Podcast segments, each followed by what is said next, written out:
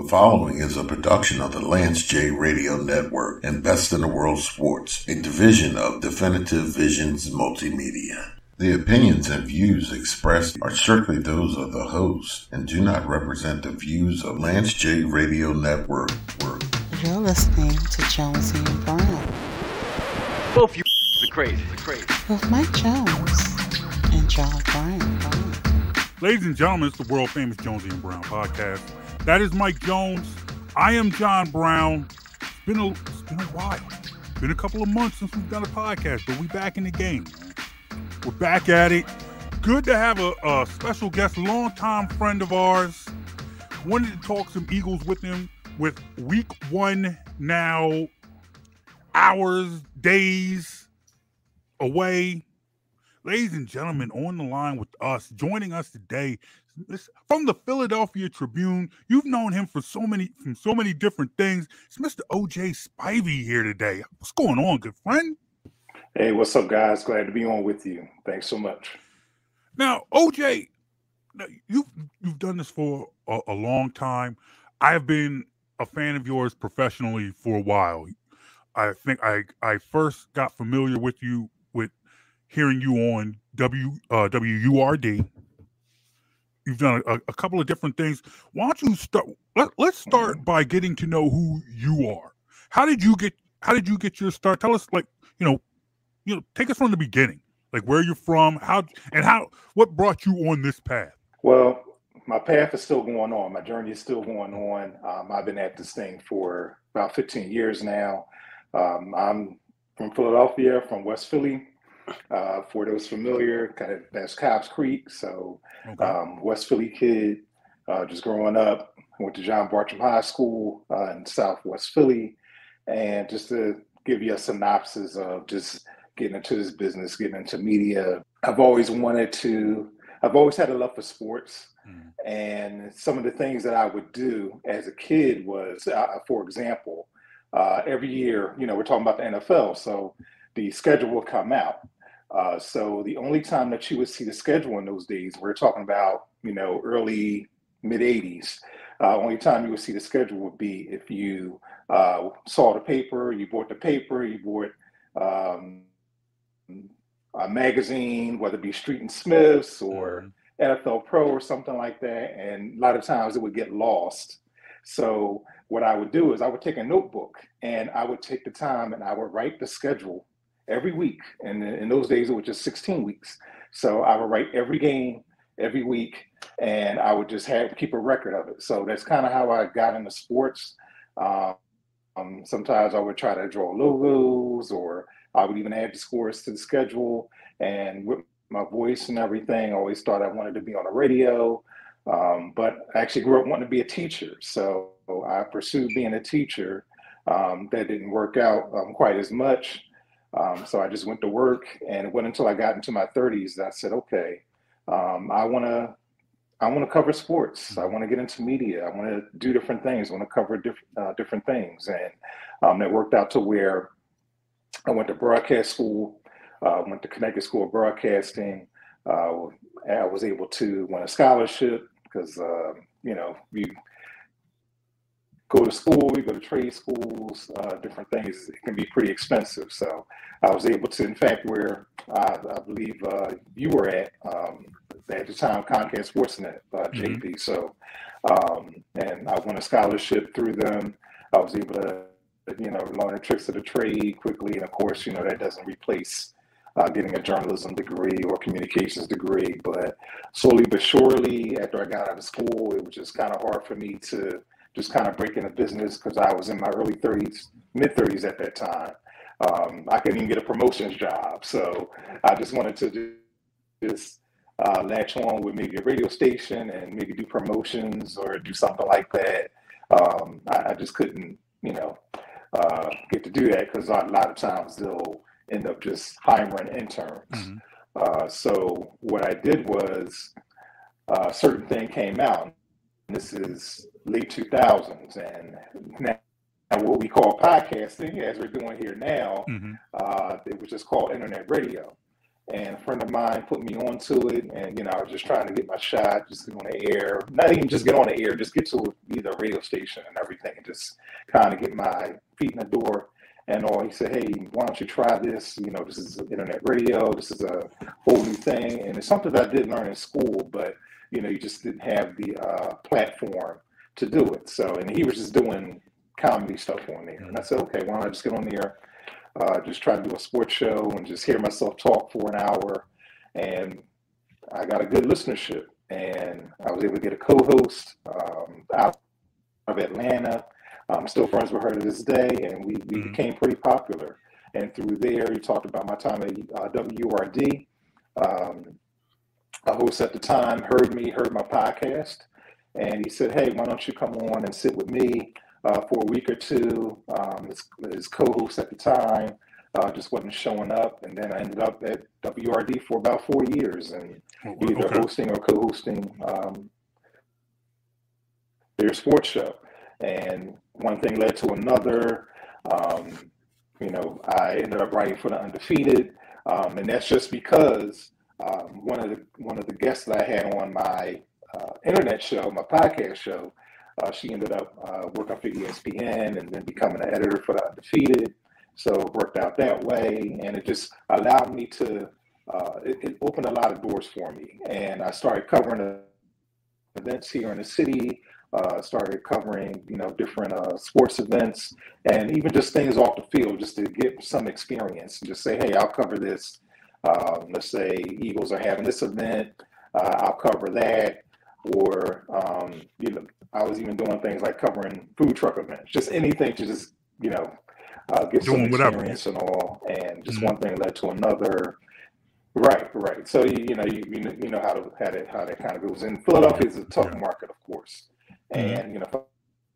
If I didn't have a family at the time and everything, maybe I would move down south or uh, go into a smaller market and try to, uh, you know, cut my teeth down there. But you know, I was just trying to do all this and just manage their family. You know, my daughter's in high school now, um, so um, she was small then, so I could only really do a, a, number of things. But again, just I just kept working at it and all, and uh, writing a few articles from the Undefeated, and then just most recently, um, just ended up at the Tribune and uh, writing just different things. Just becoming, I actually become a, became a better writer um, at the Tribune and just doing community stuff. And then I'm just slowly uh, coming into sports and doing a number of things like uh, covering uh, James Harden's uh, first game, uh, you know, different things like that. And even just back, uh, you go back to when the Eagles won the Super Bowl back in 2017. Mm-hmm. I didn't cover the games, but I covered the parade. So, and that was that was just great enough, especially you know being a lifelong Philadelphia and everything. You know, everybody knows it's probably the best day of their life as a, as a Philly sports fan, of course. So nothing can replace that. So just um, you know, just just kind of kept at it. It mm-hmm. wasn't easy, um, but it's and it's still a journey. So it's still a number of things that I want to do. Um, at 50 years old and um, starting to cover the games here for um, the Eagles this year. So that was a long journey, you know, just to get in there. But you know, it's been it's it's been a long ride, but it's been fun. Um, it, I, I, can't um, I don't regret the experience and all. Um, so it's, it's, it's, it's been great. And I, mm-hmm. I, feel very blessed to just go through the process. And what I want to do um, at this point in my life and everything is just help others as much as I can. Uh, learn the tricks of the trade, or at least how to get your foot in the door and everything. And my because my journey is unorthodox. You know, I didn't go through um, the regular uh, the regular realms or uh, coming out of college and or getting interns, you know, while being in college, those different things. So uh, it's a lot of people in my booth who want to get in this business, but they don't mm-hmm. have the college degree or they don't have the experience. So um, I want to devote some of my time to you know doing those type of things. So. Just quick follow up question because I heard you say you were co- covering just mm-hmm. whatever early to get the experience was covering sports always the goal for you? Right. So, so sports was always the goal. That's where it wasn't uh, yes, just something you fell into. It's, it's, yes, because that was that was my goal. But one of the things that you you know you have to do and they say in this business you know the more you can do the more you can do. You have to be versatile. You have to be have have that open mind. And you know when i stopped writing um, for a while um, i would just say to myself okay you know do i want to do i want to still write? I missed it. And i had the opportunity um, the tribune came to me asked me one of the editors asked me you know um, how would you like to come just you know write certain things for? Mhm. For them. So I said, okay, um, I'll, I'll do that, and it just it would kind of just get me back into the swing of things because I kind of lost my joy of writing. But again, it came uh, full circle, and, and this is a and that's an excellent question, um, Jonesy, because it came full circle, and I'm slowly but surely coming back to sports. And again, just um, something as uh, something as big as covering the Eagles, um, if you're not a beat writer, because you know getting credentials to go to to uh, cover teams like the Eagles, like the Sixers, um, even the Phillies, you know they default to beat writers, and if you're not on the beat every single day, it's kind of hard to uh, open those doors and you know bang those doors open. So I was persistent and also kept relationships. It's all about uh, relationships in this business too, uh, whether it be relationships with the Eagles, um, relationships with the Sixers, a couple Flyers games, just because of their what they do in the community with uh, Snider Hockey, which is their youth program. So uh, you know they asked me to cover those different things because um, they uh, not that they target, but you know they want to help African American youth and uh, inner city kids to um, you know learn a game of hockey through education and all. So I was covering those things and you know say hey Flyers hockey, and that's something that I didn't have in mind sports wise, but it was still a great thing. And so in a roundabout way, you know, if you um, you know, I want to say work hard. Work hard is one thing, but I say you know you have to work smart just as much. And and here's a new term. They say you know, uh, hustle smarter, not harder. So um, and again, in a roundabout way, it just came around to where you know I'm covering more and more sports, but still keeping an open mind and just covering different things. And listen, I have people ask me about politics. I don't particularly like uh, talking about it, but you know, people will ask me because they value my opinion. I started a newsletter, a, a random newsletter, just for just random topics that I just tweet about, and people just seem to be interested in it. You know, I never knew, but I said, hey, this is an opportunity for me to just kind of expand and just try to engage with people, um, whether it be sports or whether it be any other Mhm. topic. OJ, now you you talked about getting started in this business. You know, being a local kid, local kid from West Philly, coming up and you started your adult life on one career path, a career path towards education. And then you decided to kind of switch gears and go into media and go into sports media. Now, when you did this, because you said you were you told us that you were about 30 years old when you made this change. What makes you go in? What makes prompts you to make that change? Because it's not like there were a lot of examples for that in this area. Like, do- like what, what, what prompted this change for you? Well, it's, it, it- one of it is gratification, um, searching for grat- self gratification. Um, and, you know, when I'm being in corporate America, I, I got bored and I said, okay, this is, you know, is this all there is to life? And again, it goes back to my love of um, researching things, um, whether it be sports, whether it be history. And, you know, go, those things uh, coincide. And you made the point, JB, that there's no blueprint for the path that I went through. But when I look back at some of the great broadcasters, not necessarily of our era, um, you know, these guys were kind of older. But when you look back at some of the broadcasters of maybe our parents or perhaps some of our grandparents' era, and particularly with radio, um, you know, in those days you didn't go to school to be a DJ. You know, you Mhm. just happened to, you know, hang around or, you know, you knew somebody who knew somebody else.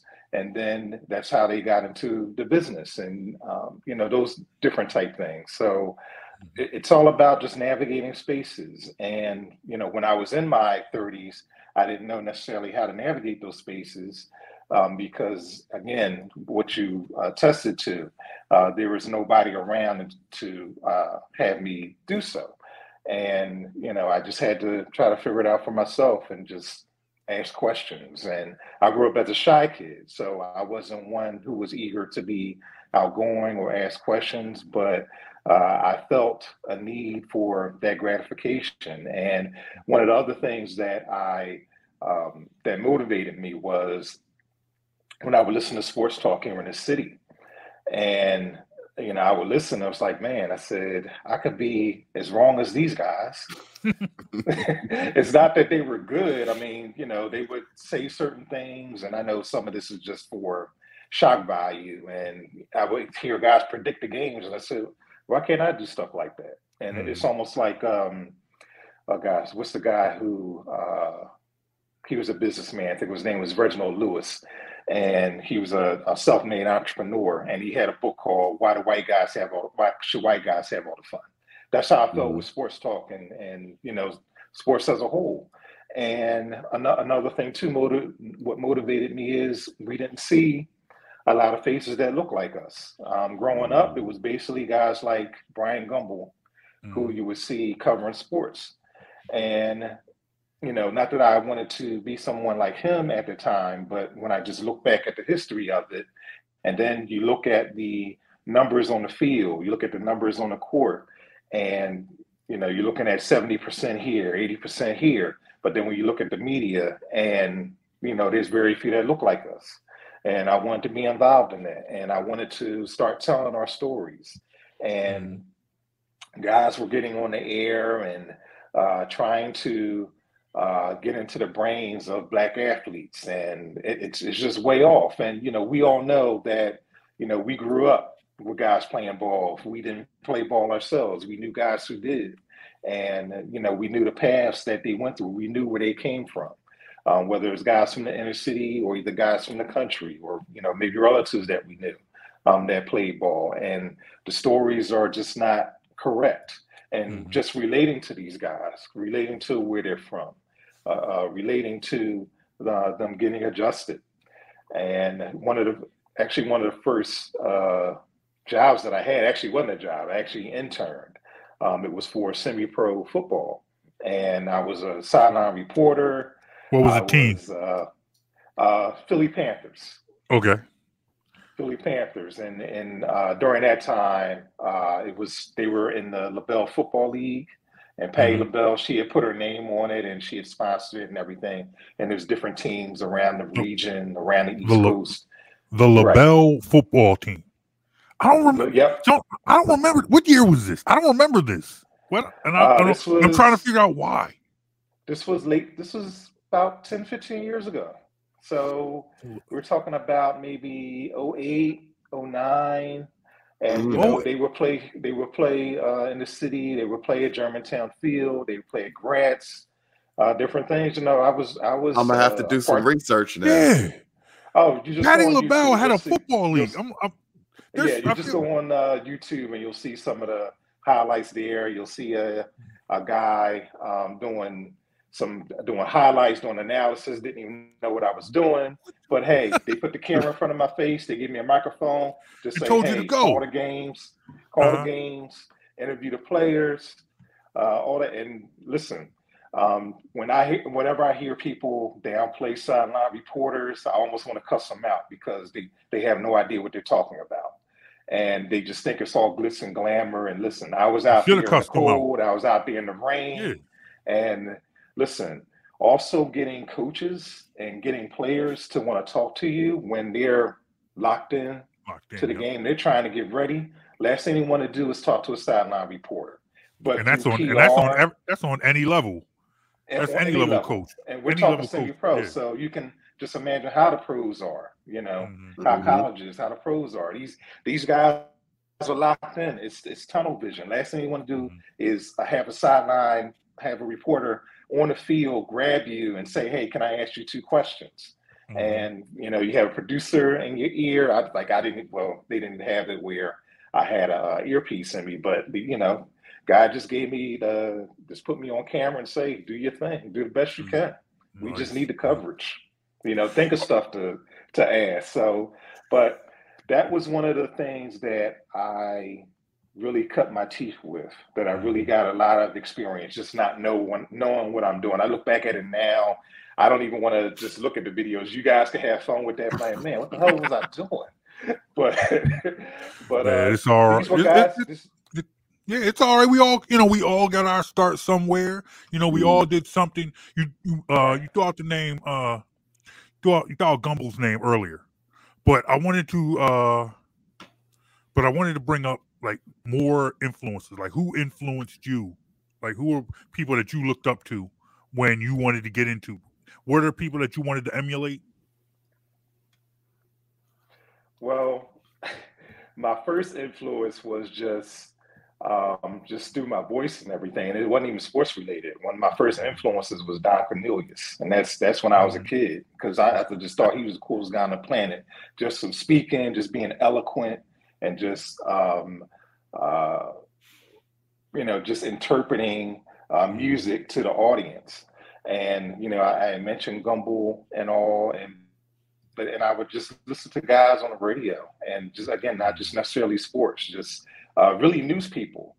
Um, and back in the day, you know, it, you know, I know I'm keeping this local, but you know, local radio station WDAS, they had a dynamite news um, news department, and I would I would listen I would listen to the to the men, I would listen to the women, um, you know, maybe being on location. And say, hey man, that's that's what I want to do, you know. Yeah, whether I'm doing sports, whether I'm playing records, whether I'm covering uh, Unity Day down on the Parkway, those things, you know, I want to be into that. Because you know I, I wanted to be a guy that you know they they go to and you know those type of things. But just as far as sports is concerned, um, you know, I, I just wanted to just be just be a voice and Mhm. uh, also too on the radio. Actually, a guy who did sports talk here, who was a um, an athlete who actually should be in the Hall of Fame. His name is uh, Johnny Sample, the late Johnny Sample, who Mhm. um, played in Super Bowl three. He played in the greatest game that ever played with the Baltimore Colts and the uh, New York Giants. And you know, he became a Philadelphian, even though he was born in the South. And uh, he lived here most of his adult life. He had a radio show on uh, the old WHAT Mhm. uh, which I would listen to, and um, I learned a lot about sports just just from him, Yeah. and you know the discrepancies of not having uh, people who look like us uh, Mhm. cover you know cover our athletes, and you know I just had a just had an eagerness to want to do that and just say, Mhm. hey, again, I could I could be as you know right or wrong as these guys. I remember Johnny you know, Sample and and Sonny I rem- Jo- Johnny Sample and Sonny Hill back in the day, like on Yeah, Sundays. buds. They- yep. Mhm. Yep, I Yep, remember they're- that. They're best Oh. buds. I still listen to Sonny Hill to this day because Yep.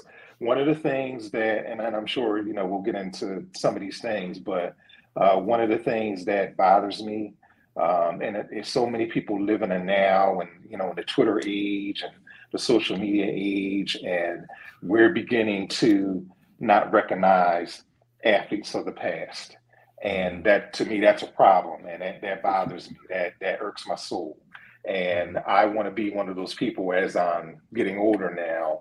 I want to be one of those people who just kind of, um, you know, keep that torch lit and, you know, talk about guys like Will, talk about guys like uh, Jim Brown, even though I didn't necessarily see them play. Mhm. Um, it's getting to the point where, you know, people haven't seen Michael Jordan play, people haven't seen Mhm. Jerry Rice play, uh, people haven't seen Barry Bonds play.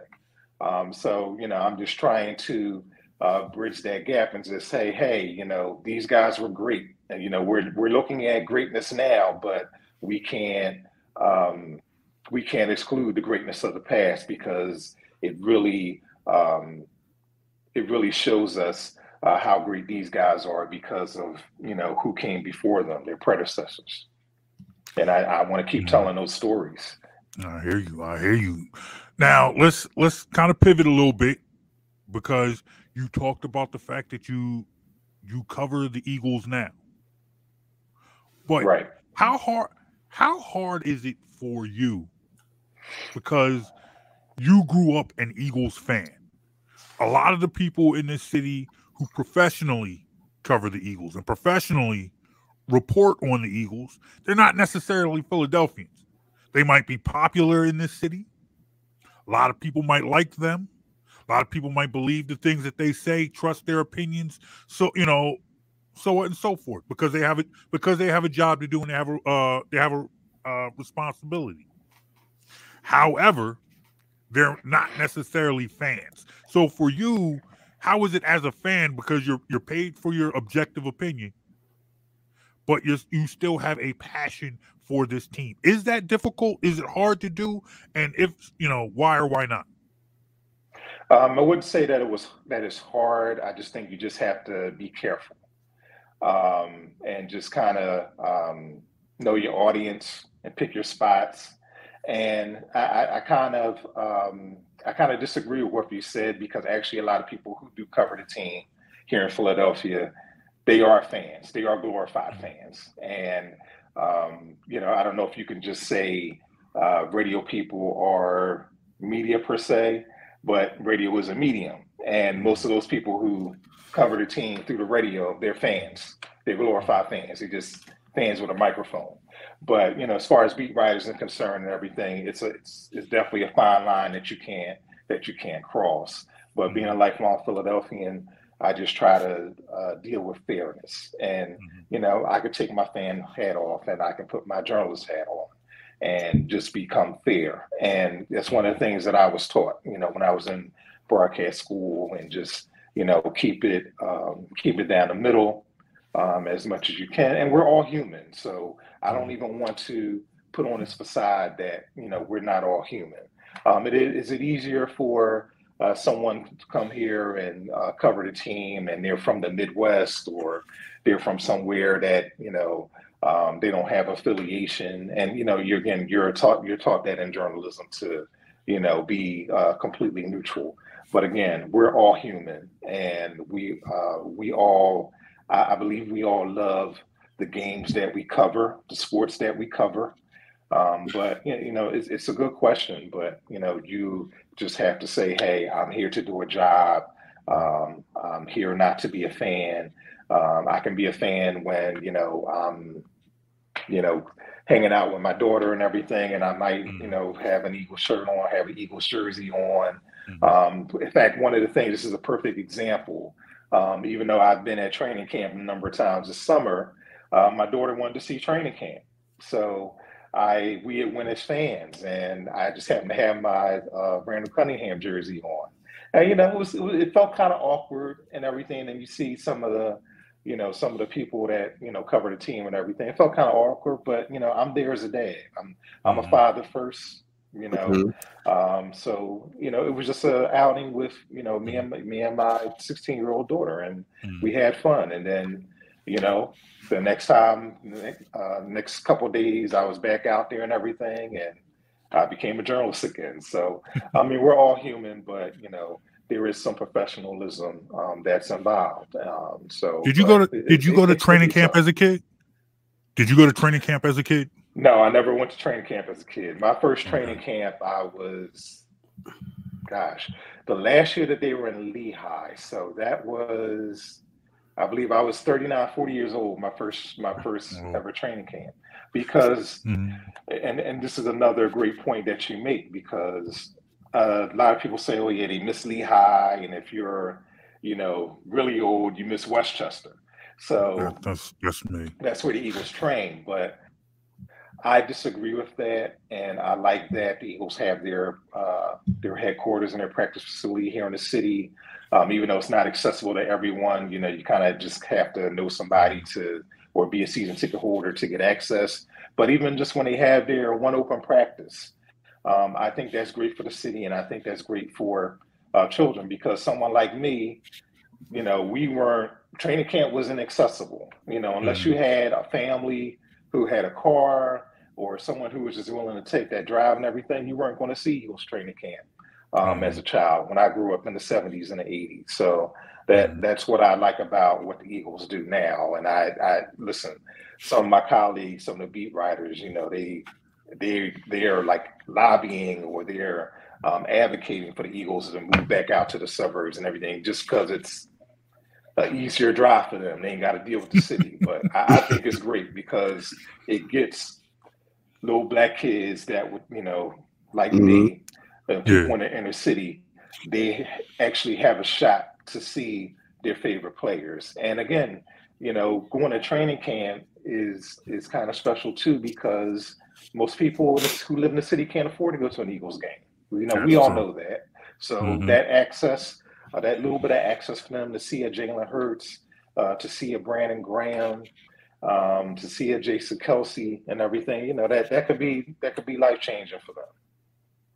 Uh, see, first, he put me out there, man. I, am I'm one of them people that misses West Chester. now, I, I, I, will say, I, I, was, I miss it too, Lehigh. Mm-hmm. I mean, you were up close with players, and you know, seeing guys like as as huge as King Dunlap and everything. That's one of the biggest guys I've ever seen, man. But you, there's nothing like seeing a professional athlete up close. So mm-hmm. I, I, I, get it in a sense, but you know. Mm-hmm. I'm, I'm, I, am from West Philly, so what, what, can I say? I want to I want to I feel access like, the Eagles too. I feel like the West Chester days, as much as I miss it, it's not hard to grasp why it could never be like West Chester ever again like when when you when you when I think about what made West Chester awesome, and it's like, especially now where I'm old enough to really really appreciate it, I know it could it could never be like West Chester ever again, where it's like, you know, I hear the stories that you and other beat writers talk about when you're inside the camp and the things that you're seeing every day Whereas back in those days, in the days of West Chester, as a fan, you could go see that yourself every day if you wanted to. Exactly. And, and a coach would lose his mind if you could just go watch him practice. You know, any you know any Tom, Dick, and Harry could just come down and then watch him practice every day all summer. Like if I was a coach, you know, I'd be taking all types of notes. I'd, I'd I would have had the Eagles all figured out by the end of training camp back in the eighties. you know, because you could go every day. You could, you could, mm-hmm. you could go every day. And, uh, that's exactly yeah. what people used to do at Lehigh. They would that would be their summer vacation. You'd get a mm-hmm. hotel room, go up to Lehigh for the week, and go watch training camp every day. Oh, like that's the entire family, that, right? And I think that that's the part of the experience now that people miss more so than even the location. Mm-hmm. Is that even with it being in the city, it's just they've limited it to one open practice, and mm-hmm. whereas right. opposed to it to it being an everyday thing, like every practice was open. That's I think for me the biggest part that's missed with the change. No, you're no, you're you're right about yeah. that because I what I what I remember about West Chester, and I and I I think Jonesy, I showed you this last time we did a show together at my house. I have a book of nothing but autographs that I would get from Eagles players because that, they had aspect, because right. they had to walk through the crowd to get to the dorms, and it was pretty much everybody. Mm-hmm. And for me, being a kid, like I didn't under I didn't understand necessarily the autograph game. In that I would just if I saw a big guy in pads, I just asked for his autograph. I didn't care who he was. So I'm looking through my book now, and I got pages with Randall Cunningham, Reggie White, uh, Jerome Brown, Seth Joyner, and then some bum who never made the team as well on that very same page. so you know, you're sitting there like I'm looking through page like, oh man, I remember him. I remember him. Who is this? you know, and, and my father was he, like, we used to have a football. We go and and have the players sign it, and I didn't know. I didn't, you know, I just walk up to anybody. So there, I could have literally gotten somebody to sign right next to Reggie White, who got cut later on that day. You know, but not, but but nonetheless, it's it's it's the access, just like like Jonesy said, and and OJ, like you said, you know, the access is gone. But I I understand why. No player's going through that you know, nowadays. Nobody's going to do that now. You know, it, yeah. it, that's just the way of the world. Yeah, and, and you know the, the Eagles they, they they get a lot they get a lot of crap for this, but it's a league wide thing. And when we look at it, you know, in the in the grand scheme of things, I believe it's three quarters of the league now, three quarters of thirty two teams. They practice at their own facility.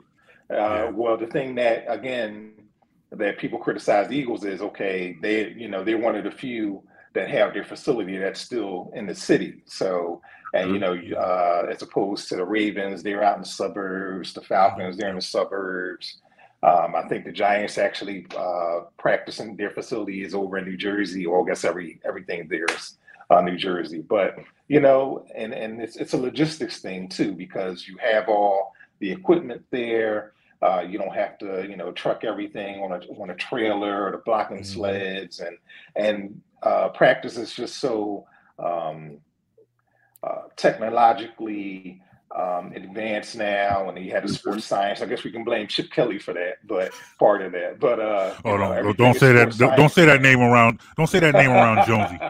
Don't mention that name around Jonesy. Jonesy doesn't Oh, want to hear those two it- words. It's, It's too triggered, early in the yes. show to start to start bringing up that name. It's Worst coach in. NFL history. My my personal wow. opinion.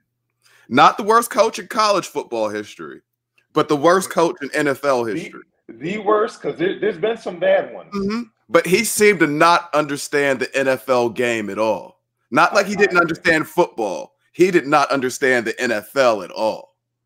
And for Yeah, that, he- I it was more so like he was probably screwed the NFL. I'm just going to do it Mhm. that way. Yeah. yeah. So I And- agree with you there. And that's why I call him specifically the worst coach in NFL history because he had no interest in actually trying to understand the NFL. Mhm. Right. Right. Yeah. He was. He wasn't going to conform at all. You're, you're right, Jones. Nope. Nope. Mhm. All right. Once again, you watched this team now. Let's talk about this team that you have watched because you have also heard how excited a lot of fans are about this team. I mean, let's go through it because it was a, it was an interesting offseason. So Indeed. you know we we're go, leading up to the draft. We're all looking at those three first round picks, wondering what's going to happen. Then the news breaks: you trade for AJ Brown. Mhm. Then, then you see you you draft you trade up the draft, um, Jordan, Jordan Davis, Yep. which was a move I had been wanting to happen since November. I wanted Jordan Davis, and then I actually wanted Nakobe Dean in the first round. He comes in the third round. Wow. I mean, I couldn't. How Howie Roseman had a a masterful offseason. Let's see. Kyzir White, Haason Reddick, James Bradberry, Chauncey Gardner Johnson. He, he filled every need you could want filled, possibly, except, well, if you're sold on the running backs, then okay. But if you're not, you might have wanted another running back. But other than that, there, there wasn't much else Howie could have done this offseason.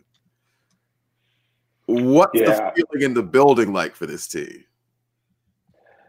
Well, I think I think it's it's along the lines of the fans. I I think they're focused, and I think they're just trying to not hear the noise, Mhm. um, and they're just trying to just just um, you know just just keep their keep the tunnel vision towards the season.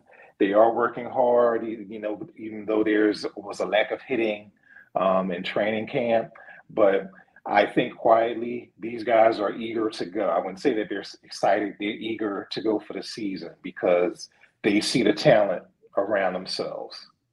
They see the talent that was brought in, they see the existing talent, and I think they just can't get ready to just get they they can't wait to just get on the field and just play together because I I think if not anything else, uh, whether they're good or not so good, I think this is going to be a tight knit group and I think this is Mhm. going to be as close to locker room.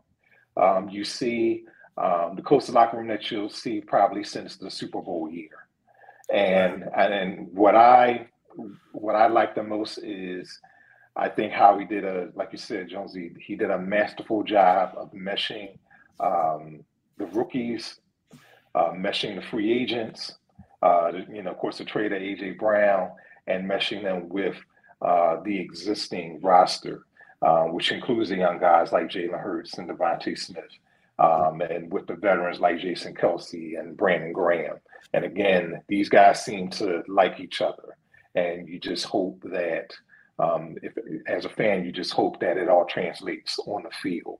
Uh, and you see the talent there. And with that, and with the chemistry, and hopefully the execution, um, it'll all come together. And I think fans have every right to be excited because you you can see the talent uh, just beginning to mesh. You know, you didn't see it in the preseason, but seeing it every day um, in training camp, these guys are loose.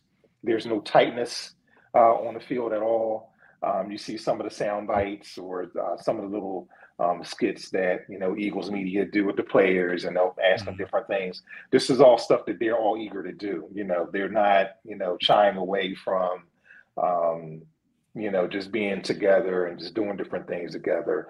And I think Nick Sirianni deserves some credit uh, with that because he likes to keep the guys loose too. I mean, he can you know go off on a couple guys. You know, you've seen him. I've seen him. You know, scream and yell where you know someone didn't get something right in training camp, but I think they are um, emulating uh, the personality of their coach, and that's a that's a that's a good thing. And again, it all has to translate on the field.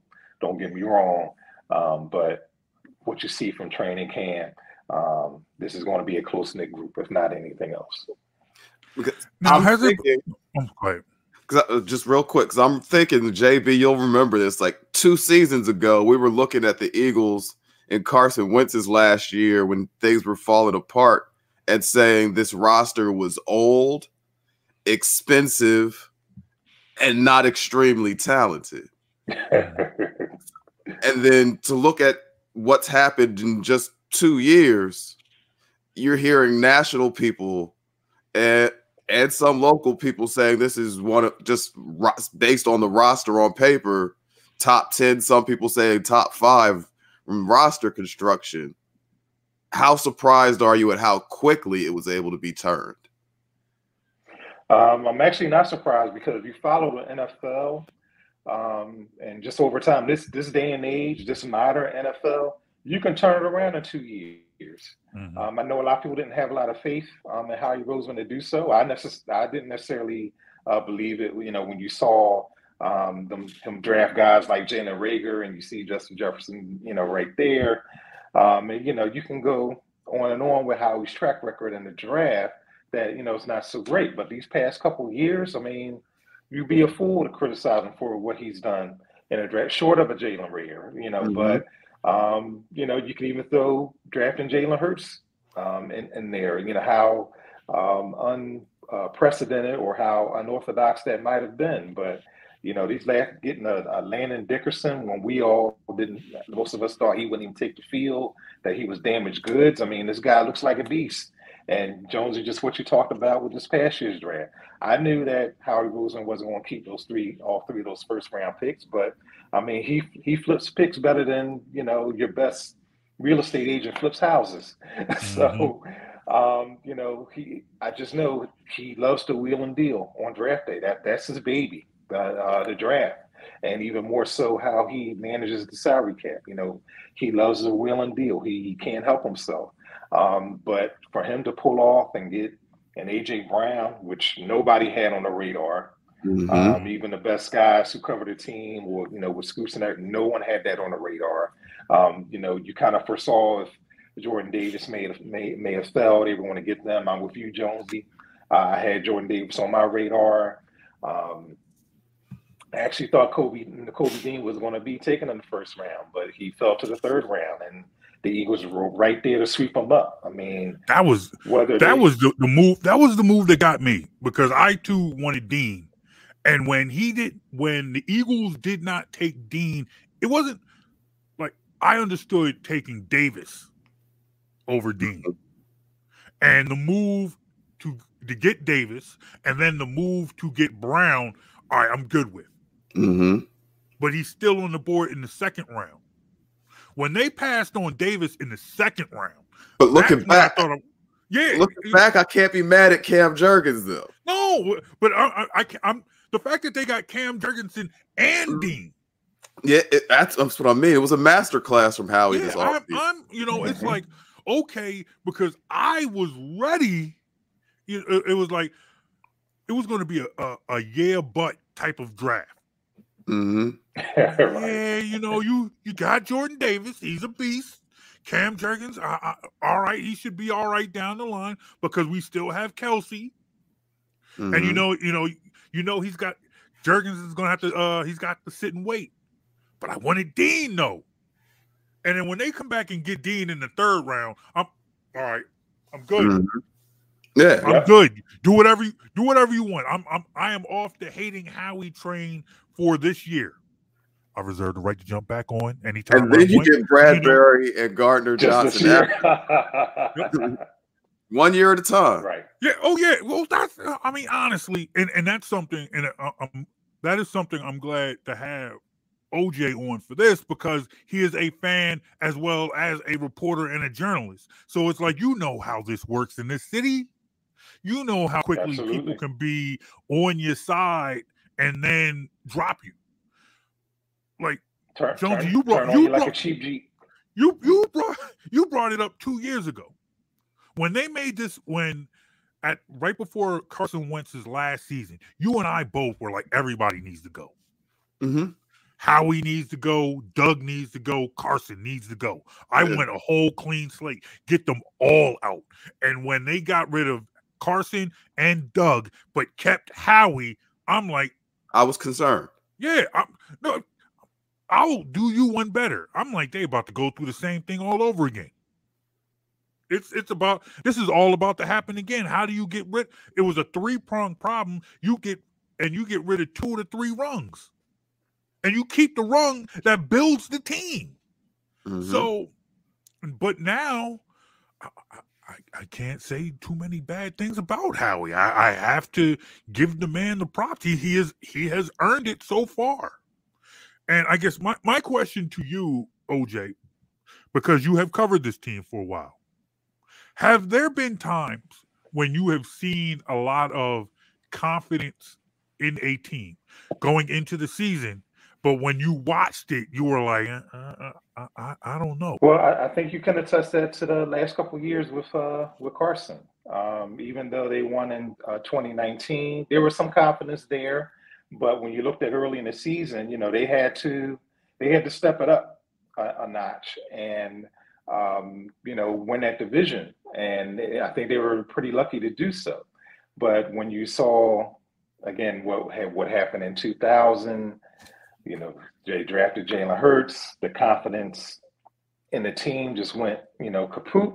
But it, it, well, it wasn't really the confidence that that left. It shifted. There was a shift. There was a systematic shift in that locker room, and that shift went from Carson Wentz to Jalen Hurts. So the day that Jalen Hurts walked into that locker room, he exuded confidence, and that's the type of thing when you have a franchise quarterback and or you have uh, your starting quarterback is a bit fragile, and you you can you can transcend this with with life, um, and you can just go in any you can go in any workplace, and you know you're so used to being you know the big man on campus or the big man you know in the office, and some young guy comes in there shrewd, and you know you were able to get away with a number of things. You know, I'm the franchise guy. You know, I'm the guy that you know brings everything in, brings in all the revenue. Have a young guy, um, sort of unassuming, but you know, you you know people, and and I, I know people like this in life, um, male and female. When they walk in a room, they exude confidence. My fiance is like that. You know, she'll walk in a room and she'll just exude just everything. She just knows how to work a crowd, work an audience. And some people may get uh, insecure about that. And that's kind of what happened with Wentz, um, you know, that year, that 2020 season. And um, you, you kind of saw that, you know, uh, with the Sixers a little bit too, just, you know, during the Ben Simmons year. I know that's a, you know, different topic for for another day, but it, it, it can happen.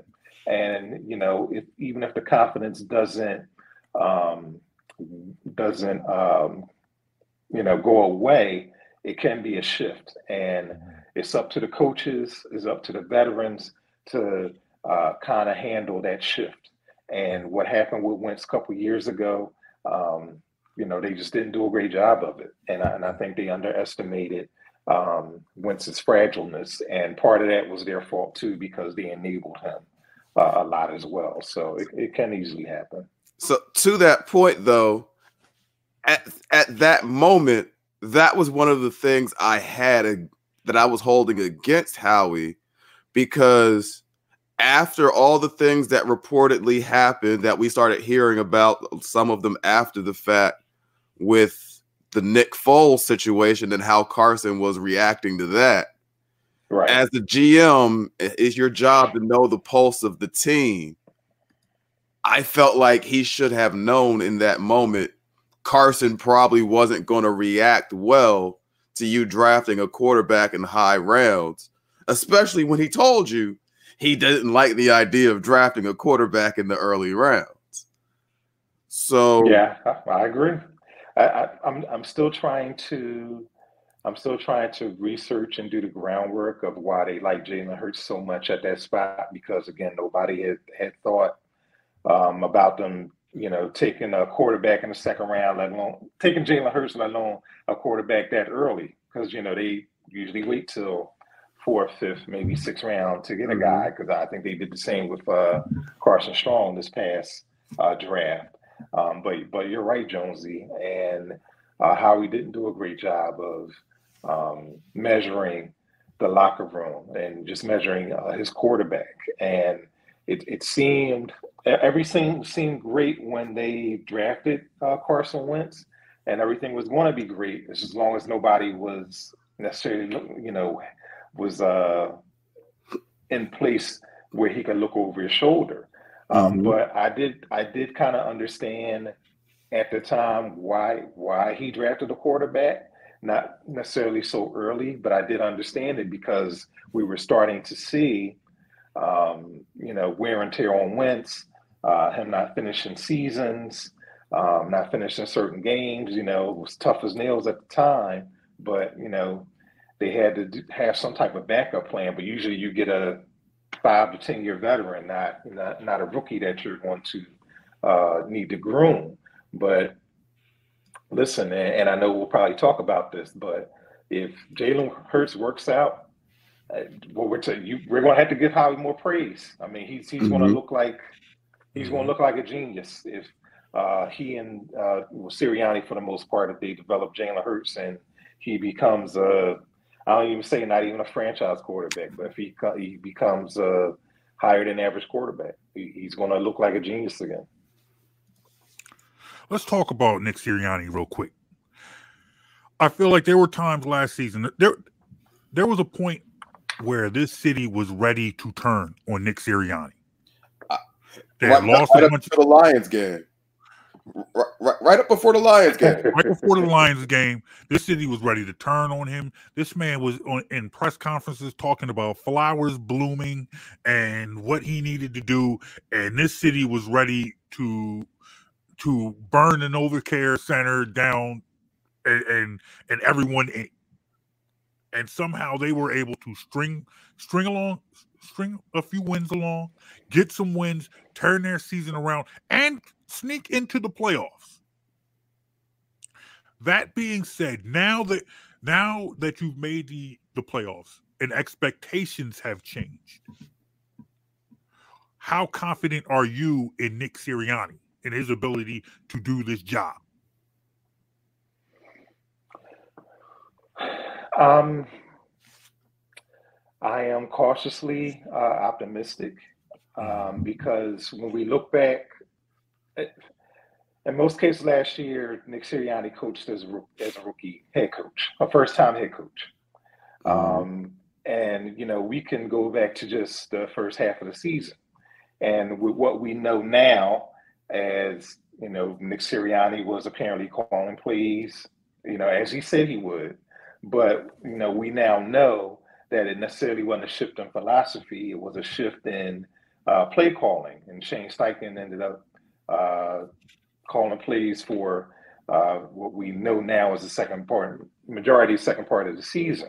And you know, was that uh, was was getting a more balanced attack, more um, Shane Steichen? Was it more systematic thing? Because you know we all know that the Eagles want to throw the ball this day and age. It's a passing league, yada yada yada.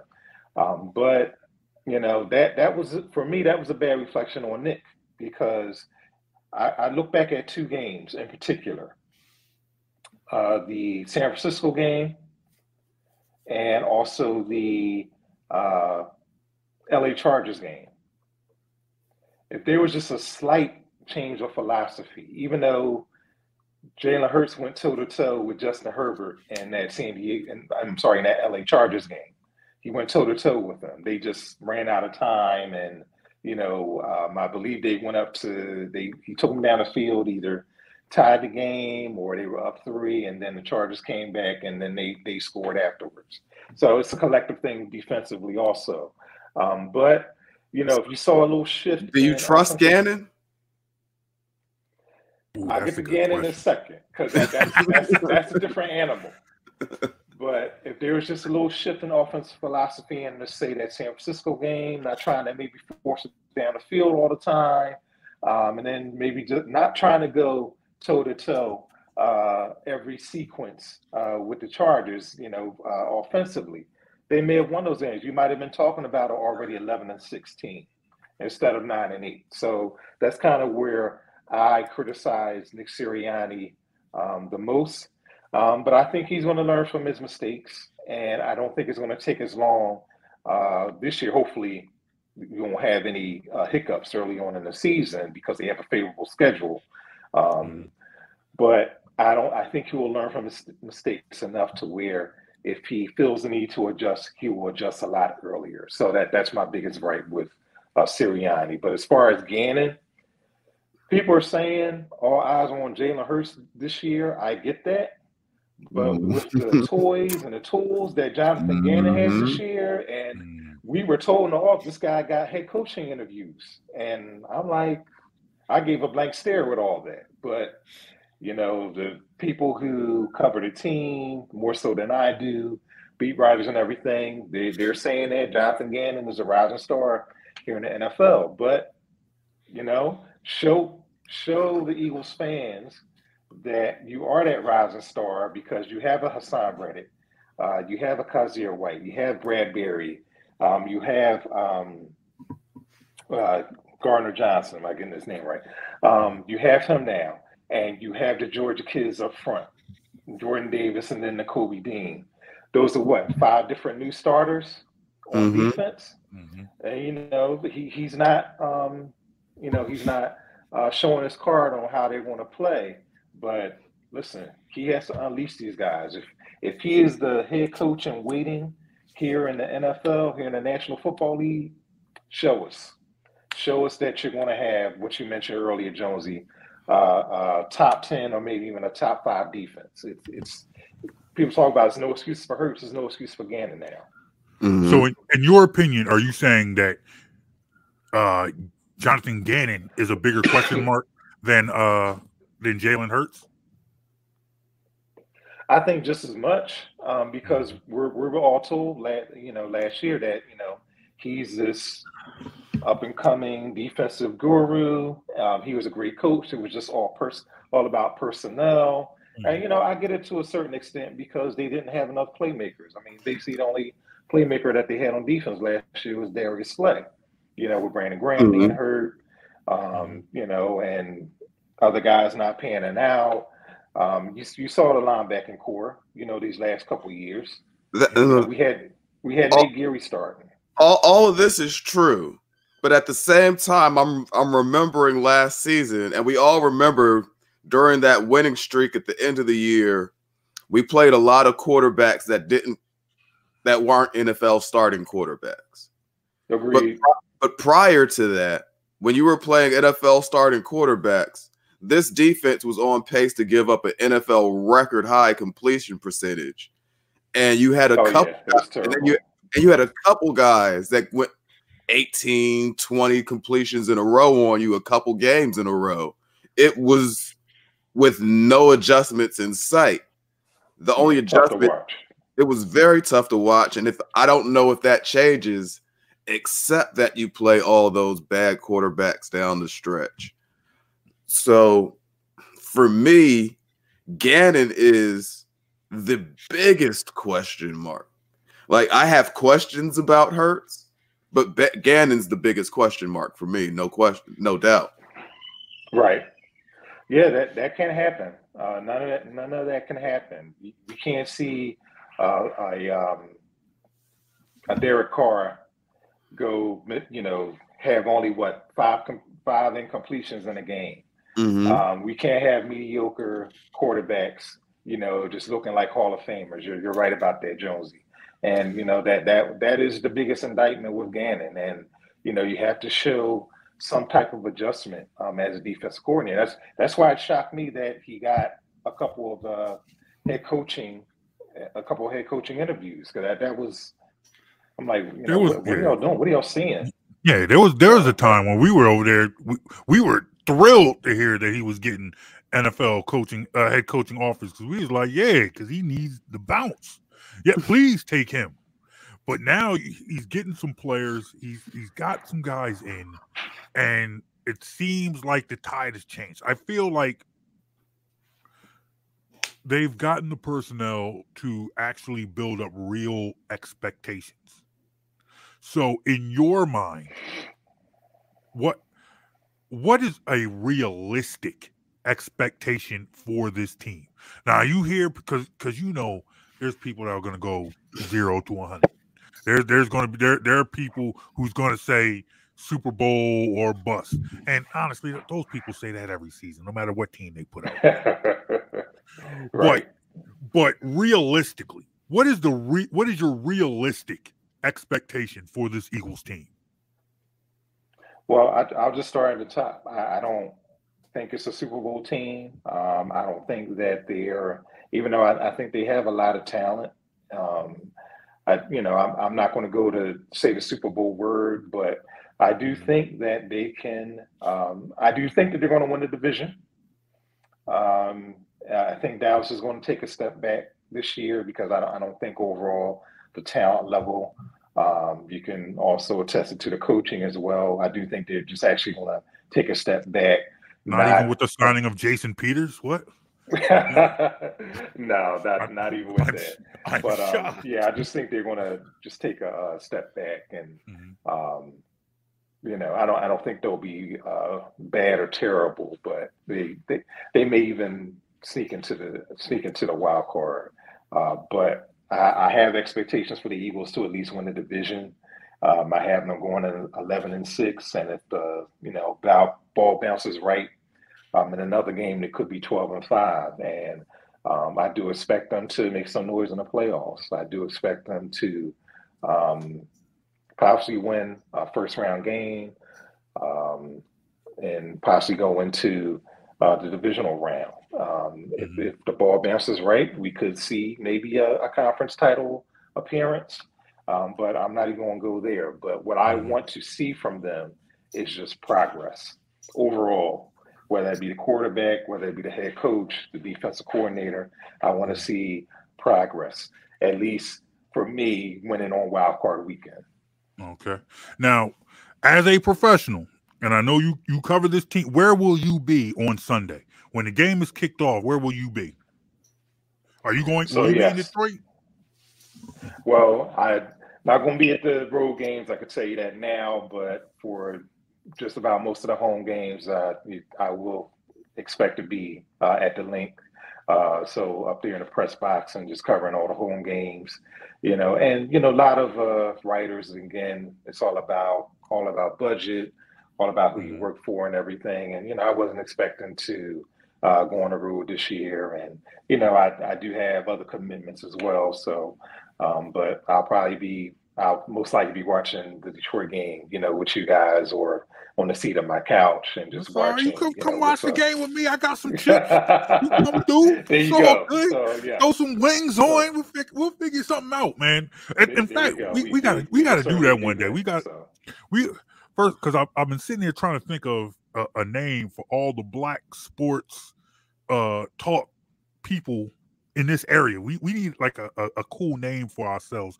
It's a work in progress because I got nothing. I, I have to admit that I, I don't have anything, but you know I'm I'm still working on that. But one day we're gonna all get together. We're gonna eat. We'll drink something. We'll, we'll drink something. Sounds, sounds good to me. You know, and we'll watch a game and we'll figure we'll figure this all out. But real quick before I let you go, let everyone know where they can reach you. Uh, so yes, you can always reach me on Twitter um, at OJ Philly. I'm there all the time, uh, tweeting about something, whether it be the Eagles, whether it be you know something else, food, um, you know, a rant or something like that. But um, also, you can follow my work uh, with the Philadelphia Tribune. Uh, you can just go to phillytrib.com. And uh, even if you go on my Twitter page, there will be links uh, to all of my work. Um, and even those who are still on Facebook, uh, you can uh, follow my page, like my page. Uh, it'll be under OJ Spivey dash journalist. I like to load up all of my articles on there as well. so a number of ways you can follow me, but if you just go on Twitter, you'll be able to find me. Oh man, ladies and gentlemen, once again, his name is OJ, but we all think of him as an OG in this city. We all respect him. We all love him. We love what he does. What he does. I've been a long time fan of you. Always a pleasure to have you on the show, sir. Thank you. Thanks, JB. Thanks, Jonesy. I appreciate you having me on. It's a pleasure. Oh, it's a pleasure. Thank you. Don't worry, we, we will be asking you to come back on because that's that's just what we do around here. We find good people and then we have them on about four, five, six, seven times because they always talk good stuff. Anytime, so you'll be back. Anytime. All right. Thank Absolutely. you, good brother. Appreciate you, man. All right, Jonesy, we got to move on because we still we still got more guests, man. Uh, come we back with more. a bag. We, we we we back. It's you. Hold on. Why are you so big, and why am I so? Why, why, why am I so big? You so small? I, I, don't understand that. This this this Streamyard thing is. I, I don't know. Anyway, we got another guest though. We got another guest because it's right. week one. We're playing Detroit, so I had to look out. And quite frankly, we don't know too many Detroit Lions. We don't know too many people who are going to admit that they're Detroit Lions fans. Like well, honestly, if it, I know if it one proud Lions fan. I I know is are we talking our are we talking our next guest? I am talking about our next guest. Yes, he he truly is the only Lions fan we know. So if we're playing the Lions, we have to bring him on, ladies and gentlemen, from KYW News Radio. Rush off the radio is Jay Scott Smith. What's happening, fellas? Oh man, good to have you on again. Good to have you on, my friend. it's, it's like you, it's like when the lions show up, you just got to. It's like saying Candyman in the mirror. I suddenly pop up after three times. It's just how it goes. Exactly. Exactly. no, it's good. It's good to have you on, fellas. And and by the way, that brother you just had on, OJ Spot, he's he's salt of the earth. Good dude. Yes. That's a that's yes. a good dude. So from yes. one of the first, he's one of the first cats who reached out to me when I came out here. Me seven years ago, I've been in Philly, and he was one of the first ones. He's such a good dude. So always good to to see that brother have success. So I want to make sure I shout him out too. Absolutely, absolutely. We that that is a man universally loved in this city. People look up to him. You know, big brother to, to many people. All I've always appreciated him. Always respected his work. Followed his journey. So it's good to have him on, and good to have you on too, my friend. Hey man, hey man, it's good to it's good to good to be here. Good to be seen, man. So it never, never hear a complaint mm-hmm. out of me coming on. It's good to talk about this, even if it is dealing with the Lions. But this is the, this is maybe the best time of the year to be a Lion fan because there's just a little bit of that hope floating around in the air. Y'all know what I think about hope, but it's just kind of floating around, floating around in the air. And this is going to be interesting on Sunday. That's the best thing I can say. This is going to be interesting on Sunday. So speaking of hope, yeah. Uh, so speaking of hope, because when we talk when we spoke last year, it was right before the Eagles game. The Eagles had been reeling going into that game. Oh boy. And it was two struggling teams, and we had no clue what was going to happen. This time, almost a year later, the Eagles are supposed to be a much improved team.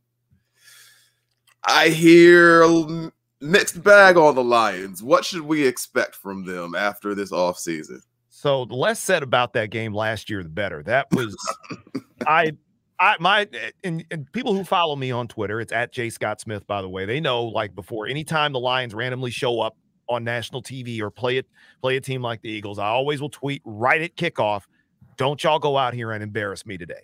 And what did they do when the Eagles walked in there? It was 41 to nothing before I even had a chance to, to think. So the one thing I will say is that 44-6 cannot happen again. And I don't think it will. Hard Knocks has kind of put a little bit of a shine on the Lions that, that I haven't seen in probably, I'd say, since maybe 2012 when they were, or 2000, yeah, 2012 Mhm. when they were coming off the, the 10 and 6 year where they go to the playoffs and lose in New Orleans. That's the first time that I've seen some sort of like, you know, light kind of shined on the Lions. The, the Hard Knocks thing was really odd for me because the Ford family is just so insular. And you wouldn't have seen that three years ago with Matt Patricia and Bob Quinn as the head coach. They wouldn't have let any of that in. Mm-hmm. Y'all seeing it- it's just raw with the Lions. Dan Campbell, where I still don't know what to make of him. I will tell you, Jared Goff and that offense are a lot better than you think. And I was saying that last year, even with that ugly game with the Eagles. That was the worst game they played all year, was with the Eagles. Yeah. Their mm-hmm. offense is a lot better than people realize. They have the type of offense now. They keep losing offensive linemen in practice, which makes me a little nervous. But their offensive line is way better than people give it credit for when it's healthy. They've got two really good running backs, Swift and Jamaal Williams.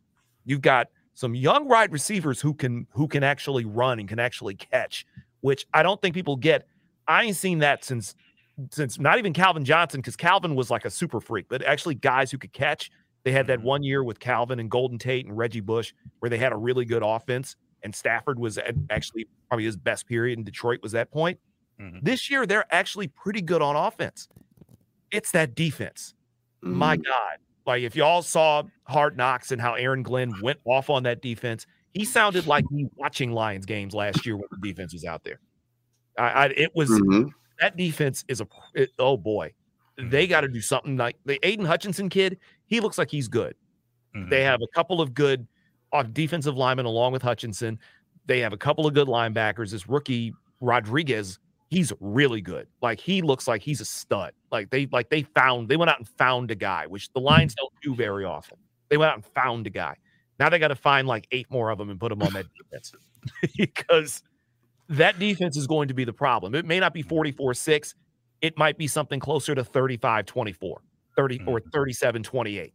The Lions going to put some points up, but I don't know if they can stop anybody. And that's why I like the idea of them winning more games, but they were 3 and 13 last year. It's like they better win more than three games or there's going to be a real problem. where like what is your opinion now now moving forward you, this is now year two with Goff but you watched the guy you watched his predecessor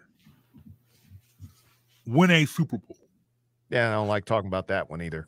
uh, well I, I, I understand That well, bothers me too. That bothers well, me a lot. I can't I guess- that bothers me a lot. well I, I guess because some, there, sometimes there can be a player that you're so down on that you that even if they do have success somewhere else, you're kind of like that was just never going to happen here. So, all right, whatever. But are are you at that place? Are you at that place, or were you? Are you like, wow, the guy we just spent years, uh, you know, going back and forth with whether or not he could be the guy. He just went out there and won a Super Bowl with a team. that was a special circumstance. That it was never going to happen with Stafford in Detroit. Never. It wasn't going to happen because in terms of and this this is a big fruit salad of just problems when you look at the Detroit Lions because the, lo- the the big narrative last year was it was all the Lions' fault. Stafford was great this whole time and all he needed was just to go to LA. That's nonsense. He was the only guy who was there for 10 years. And I and I've said this to you, I've said this to mm-hmm. others here in Philadelphia. Could you imagine any quarterback being in this city a decade winning one not even not winning one division title not winning one playoff game? You cycle through coaches you cycle through receivers you cycle through running backs you cycle through through offensive linemen. Mm-hmm. They even cycled through kickers. The lions didn't used to go through multiple kickers. They had four kickers in 40 years until the last three they they cycled through every possible combination and stafford was the only constant they had a hall of fame wide receiver named calvin johnson which if you put Calvin Johnson with the Eagles, like put peak, peak Calvin Johnson out here with Donovan McNabb, for example, mm-hmm. what do mm. you think? What do you think that looks like out here? that I'm uh, thinking that they might get one of those Super Bowls. They might actually mm-hmm. get one before you got one. Mm-hmm. Stafford mm-hmm. was not going to happen in Detroit. He was a really good quarterback in Detroit. He wasn't like the savior. Like I get into it with Lions fans all the time about this. They act like this guy was the savior of the team. He he was perfect. He did nothing wrong. They just never gave him any help. And in one season, they had Reggie Bush and Golden Tate and Calvin Johnson, and you had the league's best defense in 2014, and they couldn't win. At a certain mm-hmm. point, it's okay to say that Stafford may not have been the fit in Detroit, just like the front office may not have known what they were doing. Now, admittedly, seeing him go to LA and immediately win effectively kind of that did bother me a little bit, but you also have to remember they had a ridiculous defense out there last year. That Mhm. they went to that was a team that was what three years removed from going to a, s- that that almost exact same team went to the Super Bowl with Jared Goff as your quarterback. Mhm. And it's I mean, what are we supposed to what am I supposed to do? It's like, yeah, I'm not gonna lie. I was kind of hoping Cincinnati would finish that thing off. I kind of was. I, am not even going front. I was flying back from Nashville that night and I'm watching it on the plane, rooting hard for Cincinnati. I can't even lie. It- it That's was- that's that's the bitter Philly influence of the last seven years. That's that's what being in Philly has made has done to this man now. Where he's like, look, I can't even cheer for this man. I don't even want this man to succeed. No, You no. see how it's see how it's cre- it's just crept into your psyche. That's I what let it being in this get in town there. for the last seven years has done to you, you know what? and I love it. And you, you see, you see clearly from the video. I'm representing my alma mater, Detroit Renaissance High School. Like I, I, I'm, I still will always represent for the city, but a little bit of that Philly has gotten in me, and I kind of like I, it. I, I can t- I can tell. I kind of, can I kind of like Look, that look, feeling. A little bit of that look, bad man, guy, a little it- bit of that it- heel slips into me once in a while, and that's You need That- it. that's where I am because it's- it, it got so wacky in Detroit. Like it's one thing if you want to say, all right, Stafford couldn't win it here, cool, we'll at least support him when he goes there. It's Mhm. another thing when people are creating shirts that call themselves the Detroit Rams, and they're wearing Detroit Rams shirts, and and talking about Mm. we should have a celebration for Stafford in the city of Detroit. That's when no, that's when we got to Mm. go. At that point, it's like no, we got to have a talk. We can't we can't do that because they wouldn't do that here. No. Like if Carson I- Wentz, especially where he is right, if Wentz had won it in Indianapolis, for example, I wouldn't have Mhm. seen any Philadelphia Colts shirts around the No. city. No. Not, not a chance of that happening. Nick Foles somehow wins the Super Bowl again. Y'all ain't putting Foles Bears. Oh God, Nick. Foles winning with the Bears, Jesus. But it's like the Bears. It's like the Chicago's Bears winning a Super Bowl has just made me cringe a little bit. But that's like that. That ain't happening here, and that's what got me upset because Mhm. Stafford was. I'll, I'll be the first one to say he was a good quarterback. He wasn't like the greatest of all time, but Mhm. he he did as well as he could possibly do, but he came up short. And it was okay to say that he came up short, but Yeah. you can't even say that in Detroit. They want to put a statue in front of Ford Field to him, and I don't understand it because he never. The Pittsburgh Steelers have more postseason wins in Ford Field than he did. Mm. Ooh. That's a problem. That's painful. you It, it, it's funny because you, you bring that you bring that up, and you know when it comes to a long term Eagles quarterback, the last one most most fans will remember is Donovan McNabb, and there are people in this city right now. There are fans, lifelong fans, who will tell you, "I bleed green. I love the Eagles. I've loved the Eagles all my life," and will tell you to your face without hesitation that Donovan McNabb's tenure was a failure. They will And they, they will I- tell you this. And and, and I've heard it. And Yes. the the one thing I will always say to people is, do you understand what I would have done to get what Donovan McNabb did here Mhm. with the Detroit Lions? He in literally one season, he did more than the Lions franchise has done in 60 years. Mhm. I- Mm. I get that Donovan McNabb rubbed people the wrong way in this city. I had to learn that over time. He rubbed people the wrong way. But that man, let me tell you, yeah, he you may not like him off the field. I totally can get, that get Mhm. with that. When I look at that on the field, I'm like, there would be a statue in front of Ford Field right now. There would be a statue at where Old Tiger Stadium stood. They would put a statue next to Barry Sanders at the Silverdome if Donovan McNabb did in Detroit what he did here. And I understand that people didn't like him. I get it. I totally get it. And I hate to say that I kind of was seeing a touch of that last year with Jalen Hurts, which is really crazy because by all accounts, Jalen Hurts is a good dude. And I Mhm. like that. I like Mhm. that kid. I like that kid when he was at when he was at Alabama. I liked him when he was at Oklahoma. I wanted the Lions to draft him because I think he, the Lions had just passed on him when he when he came down to Philly. I wanted the Lions to draft that kid because I, I like the way he plays. And last year he kind of showed flashes of it, not just in the Lion game, but in in the in, in that whole run up to the postseason. I kind of liked what I saw from Jalen Hurts. I think they've got something with that kid. They've actually put some they put some dogs around him too. That's the that's Mhm. the thing makes me nervous. That's why I said the Lions defense is gonna have a, a rough day. They they might score, but they're gonna need to because the Eagles are gonna put points on people. I, I think when when I look at what the Eagles have done with with Jalen Hurts, and I feel like there's just one with Jalen Hurts, there's like one piece that we have to figure out. But you've seen the flashes, and he mm-hmm. talks such a good game. Yeah. Everything about his mannerisms, how he talks, how he conducts himself says, I am an NFL quarterback. I am a franchise quarterback. I am the person that will lead my team to the promised land. And then you see what they've done. They went out, they drafted a big Yeah. time wide receiver. Go out and get the best wide receiver in college at that time. And then they go out and trade for a bona fide number one wide receiver. Mhm. You put a whole bunch of dogs in front of him on that offensive line to protect him and to keep him upright. You gotta, uh, you have your left tackle locked up for a long time. You know, you have your guard, your left guard, and your center of the future. You have a right guard, uh, right tackle who still has some years in him, and you have some pretty decent tight ends.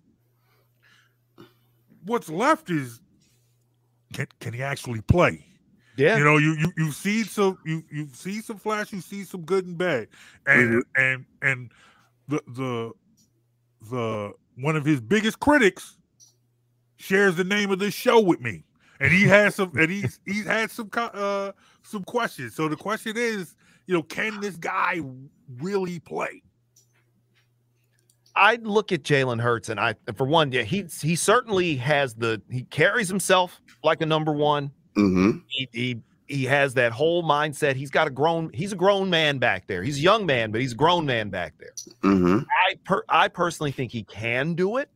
I haven't uh, last year. I know it's it's this city's tough. I know how tough this city is. I mm-hmm. looked at him and I'm thinking, no, he's he's got a little something. You got to give him at least this year. I think you'll know probably by mid October whether he's got it because the Lions, like I said, defensively, that's going to be a problem. But mm-hmm. as you go into this schedule, Minnesota game is the next one, the home opener, for example. When you start kind of going through this, when he starts having to deal with some of these defenses and make adjustments, that's where you'll see. I think with hit the way he plays his game, where he's just as dangerous with his feet, he he he's got the kind of arm. He's got an arm on him now. Whether he can actually be accurate, we'll see. Hmm. But he's he's got an arm on him, and they've given it. He doesn't have the excuses. He he doesn't have he doesn't have what Matthew Stafford had in Detroit all those years. He doesn't have excuses. He can't make hmm. the excuse. They set him up to they set him up to succeed. Now he's just got to do it, and it helps also that that defense is going to be really good too. Yeah. They got they got a defense that can actually keep you in games, which is the main thing that you're looking for. For a kid like him, I like the way he plays, but it's it- it's a show and prove type of league, and you got to, sh- especially in Philly, where Mhm. show and prove runs through everybody's veins. It's like you you got to show and prove, and I think he can. We'll we'll see. I've seen there's there's some high expectations on on these boys, and I I, I do want to see them actually. Because I know I already know it's going to happen in Detroit. If I can get to five six wins, I'm happy. But if you get something, if we get something out of Hurts and out of these Eagles, having been in this city when the Eagles are really good, Mhm. this can, it can you can get a little that they're the type of team where if they come out of a box winning like four out of five or something like that, Mm. they can get momentum going very quickly. But it's all about him, and they, he doesn't have an excuse. He's got he's got a great young receiver, and he just uh, just got another one traded here. Come on now, It- like he and he can use his own feet. He's great on the run. He, he's got Miles Sanders is coming back. He's gonna have some. He's gonna have some people to work with. We've got Dallas Goedert in there. Yeah, y'all. It's like y'all got really. You went from Ertz to Goedert, so you got one really good tight end who get who gets replaced by another one. He- ain't got no excuses, I, unless he gets hurt. He has no excuses. So he's he got to get out there and just get with it. I think he can do it because I want to see that young brother make it out here. I don't want him to end up being being Donovan McNabb. Plus, he doesn't have mm-hmm. McNabb's attitude. You can tell this city there this city really wants him to succeed, but they're just like, uh, uh, we just got to see it. Just one Mhm. time for a stretch of time, we got to see it. Now this, it's it's, it's funny now because it's been so long, and I, I I don't I don't even have a calendar. Were you here for any of Donovan McNabb's tenure? Or was he No. gone by the time you got here? No, McNabb was out of here. I now I watched from Detroit because of course I I always the Eagles were always kind of like my second team anyway because of Randall Cunningham. So I've always had an eye on, on the birds even when I was a kid. Mhm. I wasn't here for McNabb. I got here in seven. It was uh not 17. I got here in 15. So he was gone by then. Okay. Oh yeah. Okay. So he's By time he was completely out the league by by then. Okay. Yeah, he was gone. So when I got here in 15, he was he he wasn't a part of that. That was right around I think it was right around it was just before I think did was Wentz here. I think it was right before Wentz got here is when I got oh, here. okay. Okay. See, he didn't he, he didn't live he didn't live it No, like we no, did. Was, he wasn't here for the, the McNabb years. no, And I it's was like busy, I was too busy dealing with Joey Harrington at that time period when, he, was when McNabb was in Philadelphia. The, the thing about the McNabb years in that might be the first Joey Harrington re- reference we've ever had on, it, Oh, I- on, on, on one of our absolutely the first. But yeah, if you remember those McNabb years, it was like every year the city was super excited. Yeah, You knew this was the year. You were in the conference championship last last year, so we're going to get over the hump. This is the year. Hurts. I'm almost sensing the opposite response from the from the city, where it's like, yeah, we know the roster is really good, but we can't buy in like that again. It's like I'm I'm getting almost the opposite opposite vibe as far as the way the city is responding to Jalen Hurts right now, almost because of the disappointment you saw in those McNabb years. It's like, yeah, we'll believe it when we see it now. Yeah. It's it's going from this is our year Mhm. to this is our year. Is this our year? Is is is this our year? Could could it could it be? I I I I don't know. Maybe. I I, I, I don't know. Uh, Well, well, let me let me ask you this, because you were here when the Eagles won the Super Bowl. Yep. How did you? How did that make you feel about your team when you I think- saw the team you professionally cover win a Super Bowl? I will say this, and I've told people about this before that I looked at it like a social experiment for me Mhm. because I've seen championships. I've seen the Red Wings win four of them. I saw the Tigers get one. Pistons got three in my lifetime. Should be five. I'm not going to bring that up, but they got three. They the Pistons got three. I've seen but my alma mater got to the college football playoff in 15. We won the national championship in 2000, been to seven Final Fours. I've seen everything. The one thing I did not ever fathom again that I was going to see again in my lifetime was a team get that close to a Super Bowl. I've seen the Lions do it once. I was 12 years old, it was 30 years ago. It was 1992 when they won that playoff game against Dallas. It's been 30 years. I thought I was never going to see it again. So when the Eagles got on that run, and I remember the place I was working prior to this, I was telling them in November, I'm like, yo, this team is really good. Like this is different. Like this this ain't like I know y'all are a little gun shy around here in Philadelphia, but Mhm. I know that look on a team when I see it because I see the look I saw with those Eagles was the look I saw with those Pistons that won championships. It's like that team is going to do something. We need to prepare for this. But I'm thinking of it as a professional thing. Mhm. Bro, when they won that, when they won the NFC championship game, that tripped me out. I was like, wait, they're actually going to do this. I remember I remember what the Lions looked like in Washington. They that was men against boys when they got to the NFC championship game. Mhm. That was with peak Barry Sanders, or, or we're not young Barry Sanders, who was still out there juking eight dudes at once, and they had no chance in DC. When the Eagles won that, that blew me away. It's like, yo, they actually got they actually gonna do this, and I'm Mhm. I, I can't believe it. That whole week was just surreal to me because I'd never seen anything like that. I've been I've covered the NBA finals and been a part of Stanley Cup finals and all that. That's a vibe. Mhm. What Philly was like during Super Bowl week was way different. Watching Yeah. that whole game, and of course I was rooting for him. I mean, it's, I'm not going to be rooting for no Patriots, so of course I want to see the Eagles win. I'm rooting for one. I, I I'm I'm rooting for for the city that I cover. Plus, I'm rooting for content because I wanted to know what was going to happen if the Birds win this thing. Yeah. Mm. And it didn't even. It still didn't strike me.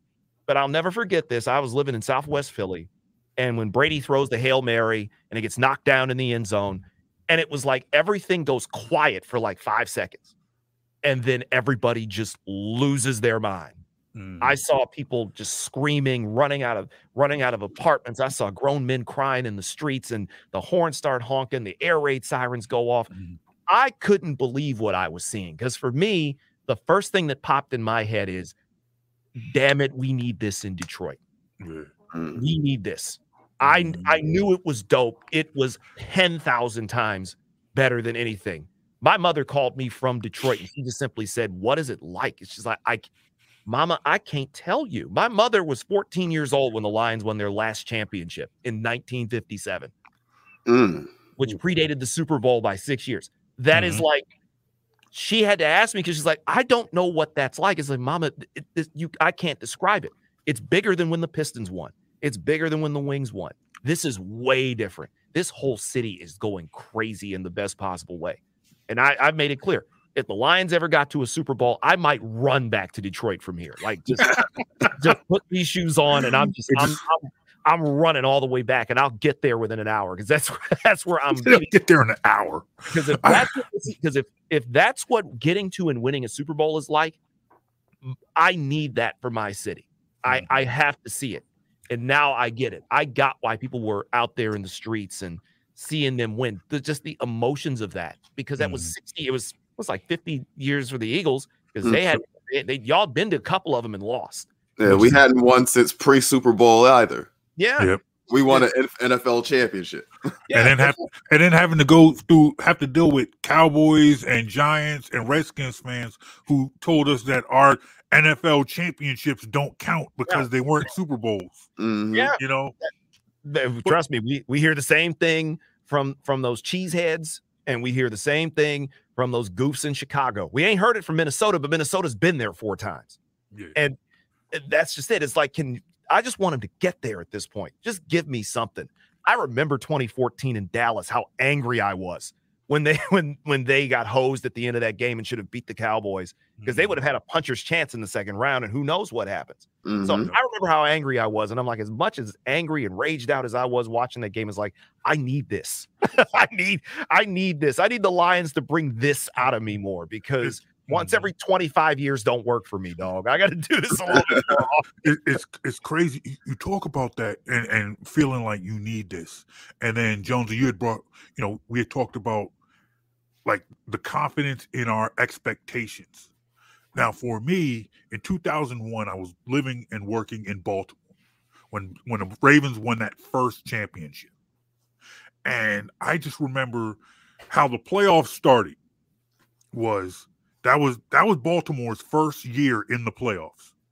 Oh, So yeah, I'm telling right. I'm, I'm I'm telling Baltimore fans, hey, watch me. Let me show you guys how to act while you're in the playoffs. Let me show you how this is done. Let me show you how this works. And then the Eagles go. I think they they might have lost it in the first or the second round. I I, I can't remember. And Baltimore just kept on winning. And now Mhm. Baltimore is in the Super Bowl, but you're still talking about a young Eagles team at that time. So even as Baltimore is in the Super Bowl, I'm thinking to myself, they got Reid, you got a young McNabb, you got him locked up for a couple of years, you got this defense. Our our Super Bowl is coming. Like I was, I wasn't jealous of the Ravens. I was happy for them. I was happy for the town because just like you, you know, just like you talked about Philly was. I remember driving home and people were just in the streets and they Yep. were sla- they were banging pots and pans and you were just giving people high fives as you're driving down the street. Everyone was so excited and I was happy for them. And in the back of my mind, I'm thinking to myself because our time is coming. You know, that's what I thought in 2001. you know, and, and and I'm thinking, I'm like, okay, there's no, there's no way this team, as they keep on getting better, we have this this young, energetic coach. We have, you know, we're signing guys, we're keeping guys. This team is going to be all right. Then they go on that run and, and start getting to the NFC Championship. And, and I think the crack started happening after that Tampa Bay game. That was the low. That that was the low point because that was what the, that was what the second one was that that was the second of the three losses. Yeah, that was it. Was the one because it was I was it because because y'all got Super Bowl. It was after the 04 season into 05. Yes. So Mhm. that was, I think, yeah, I think it was because the yeah, because Tampa won it. Tampa won it in 02. So yeah, it was two years before. So so Mhm. so that first that first conference loss that was against the Rams. That first conference championship loss that was the Rams, Yeah. Mhm. and the Rams were really really good. That was the greatest show on turf. That was the greatest show Kurt on turf. And Yeah, that was the Marshall greatest. Faulk and those guys. That was the greatest show on turf, and that was really that team's. You know that was And that's and that's a young McNabb. yes. You you, you didn't take that one to heart too much. No, you were just happy they were there. Hmm That first one, you were happy they were there. That Ronde Barber is the one that that hurt. Yeah. How, Jonesy, I've told you on this time before that that Super Bowl that the Bucs went to when they played Oakland. That is the only Super Bowl I did not watch. I could not watch in That's my the- lifetime. I That's the did not watch. 2007 NBA Finals for me. That's the one I couldn't watch after the Pistons lost to LeBron because I knew they should have had that one. I, I Mhm. didn't watch. I couldn't watch. As far as the- that Super Bowl, you know, I'm, I'm that should have been ours. That should have been the year. Had they won that year, that would have changed everything. I would have went back to Baltimore. Like I told y'all, I told y'all we we was coming. I told you our time was coming. But then we didn't make the Super Bowl. Baltimore at this point, Baltimore still they're still riding high. Hey, we got ours in 2001. What what happened? Where where are you gonna go? You know, but you know, year it took what 17, 18 more years. That's and and that is why at this point, is this our year? Is it our year? Is You're- this our year? People in Philly have every right to be gun shy. Y'all are gun shy about the Sixers, I'll never pull my gun out. Eagles, about the about about the Phillies. It's like that's that's in Detroit. It's like to a lesser level. That's where we are with the Lions right now because it's like we've just been through hell for the mm. last most of the last 20 years with this team. Like we like the 1990s, the Lions were actually at least competitive. They still had Barry. They yeah, they weren't going to win. They weren't winning. Herman Moore. That, that Yeah. was a fun team. Eh, Herman Moore, Johnny Morton, uh, Scott Mitchell. They, we got a we we got two good years out of Scott Mitchell in Detroit. For God's sake, we actually had something. That '91 team was the one that got to the NFC title game. They Mhm. won eight straight games. They were undefeated at home. They they ran through Dallas. Like that was the best Lions team of my lifetime. And we've I've been chasing that high for 30 years because they've they've had one team that was at least in that area, and that was 2014 when they Green Bay was 15 and 1, so you couldn't do anything. It's like, yeah, you win 11 games out of nowhere. Where any other time that Lion team wins a division, lost it by four games because Aaron Rodgers, because we weren't even close. And we ain't been back since. Just fell off the table. And this year for us, it's just, is this the year they kind of get back to middle of the road? It's like, um, can we at least get into October and maybe early November with a game that's kind of means something where, where you know where they get to like that middle part of November and they put that playoff picture up there and you see the team's logos. Can we can this be the year that the Lions at least pop up in the in the hunt one, even if we're at the bottom of the list? We're the last one, that little Detroit logo at the bottom. Mhm. That's where we are because we ain't had nothing. We've been star the whole city is starving sports wise anyway. We are starving. Starving. Like I, I mean, like there's hungry and then there's us. We out here starving. Could We- you ever have- see, could you ever see yourself in a situation where you finally jump ship? What would have to happen? Could you find? Oh. Is there ever a time where you could just say, you know what, I'm I'm done with Detroit football? it's gonna it would be hard it's hard because we're just like how they're loyal here in philly we're we're hella loyal in detroit we can't it's it's like they'll make us angry like the, this this lions franchise like matt the matt patricia era was as close as i ever came because he was awful and god help the patriots if they want to put him in charge of calling plays this year because he was terrible he apparently lost that locker room two weeks in like Mm. not two weeks into the season, two weeks into his tenure there. Like he his, his during the name summer, during mini camp was not on the desk, and he'd already lost like two thirds of that team. They were bad, bad. That's what made Stafford finally say, "Enough of this. I'm out of here. Get me, get me out of here from dealing with this." That's as close as I've come. But what did he do that was that bad? Like how did he? How does that He- happen? he came in basically with the immediately saying, I was Belichick's lead assistant. So you so you need to listen to me. It's my way or the highway. My way goes because that was the point where they started getting rid of all the good what good players they had. like Quandre Diggs, who was the team captain on defense, basically questioned some of the defensive methods they were using because it wasn't working. They were getting lit up on defense.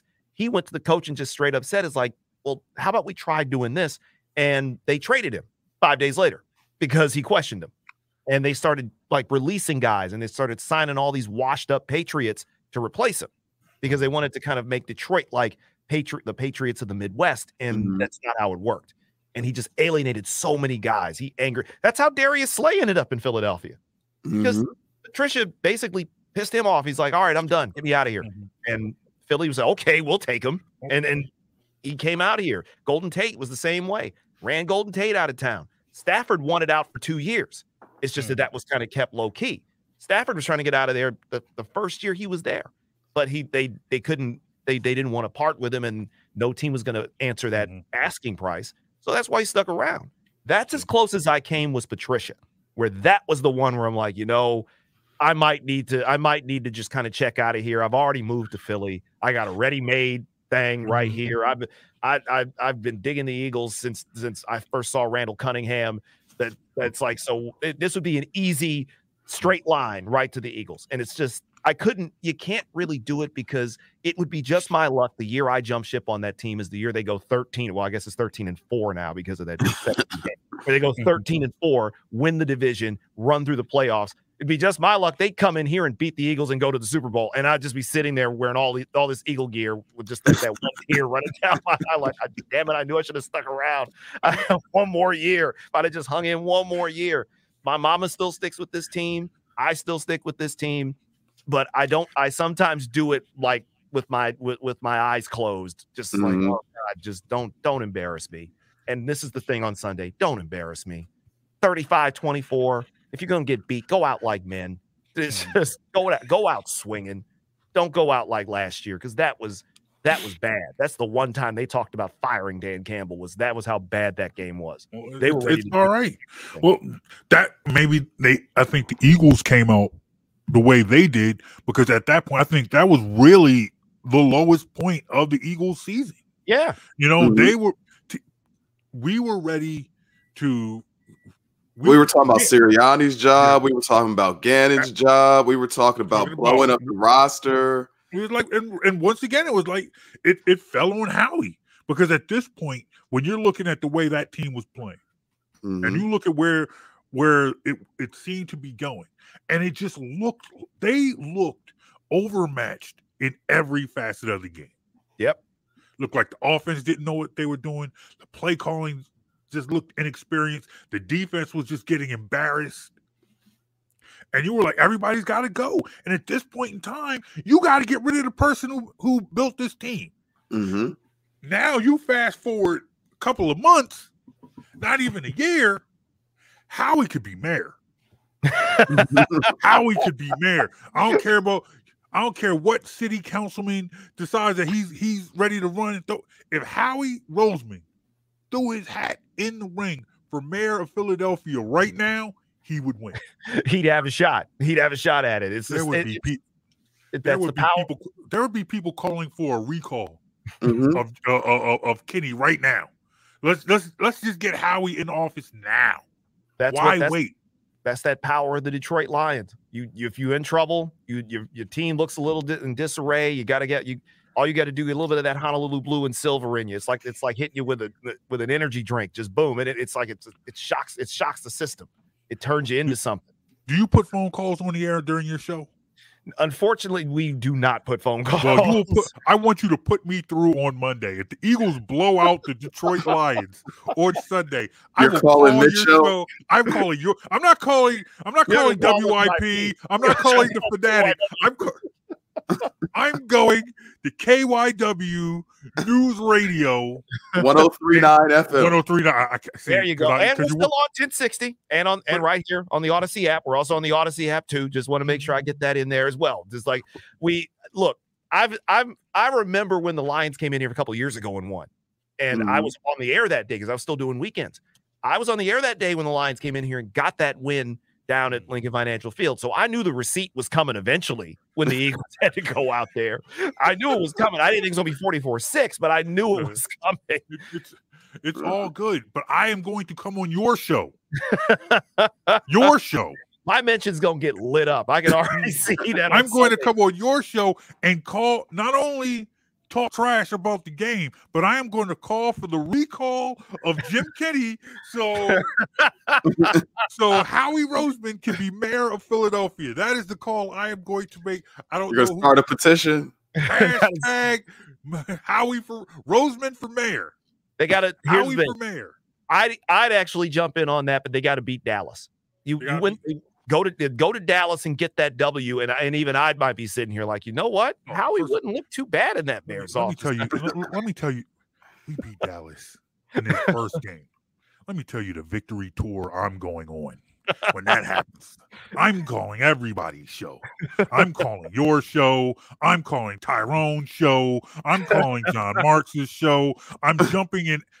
Oh, let me tell you, Ashley Baker, you better watch out for me. I don't care about. I'm I'm jumping on all your. Uh, I'm jumping on all her podcasts, every Twitter space, You on bum rush Clubhouse thing, whatever. everything. I'm going to her job, sitting in the uh, staff meetings. Oh I'm going to talk about this. All right, real quick. I know you said it before, but before we let you go, let everyone know where they can reach Jay Scott Smith. So I'm on Twitter at J Scott Smith, J A Y S C O, two T's, S M I T H. I am real J Scott Smith on Instagram.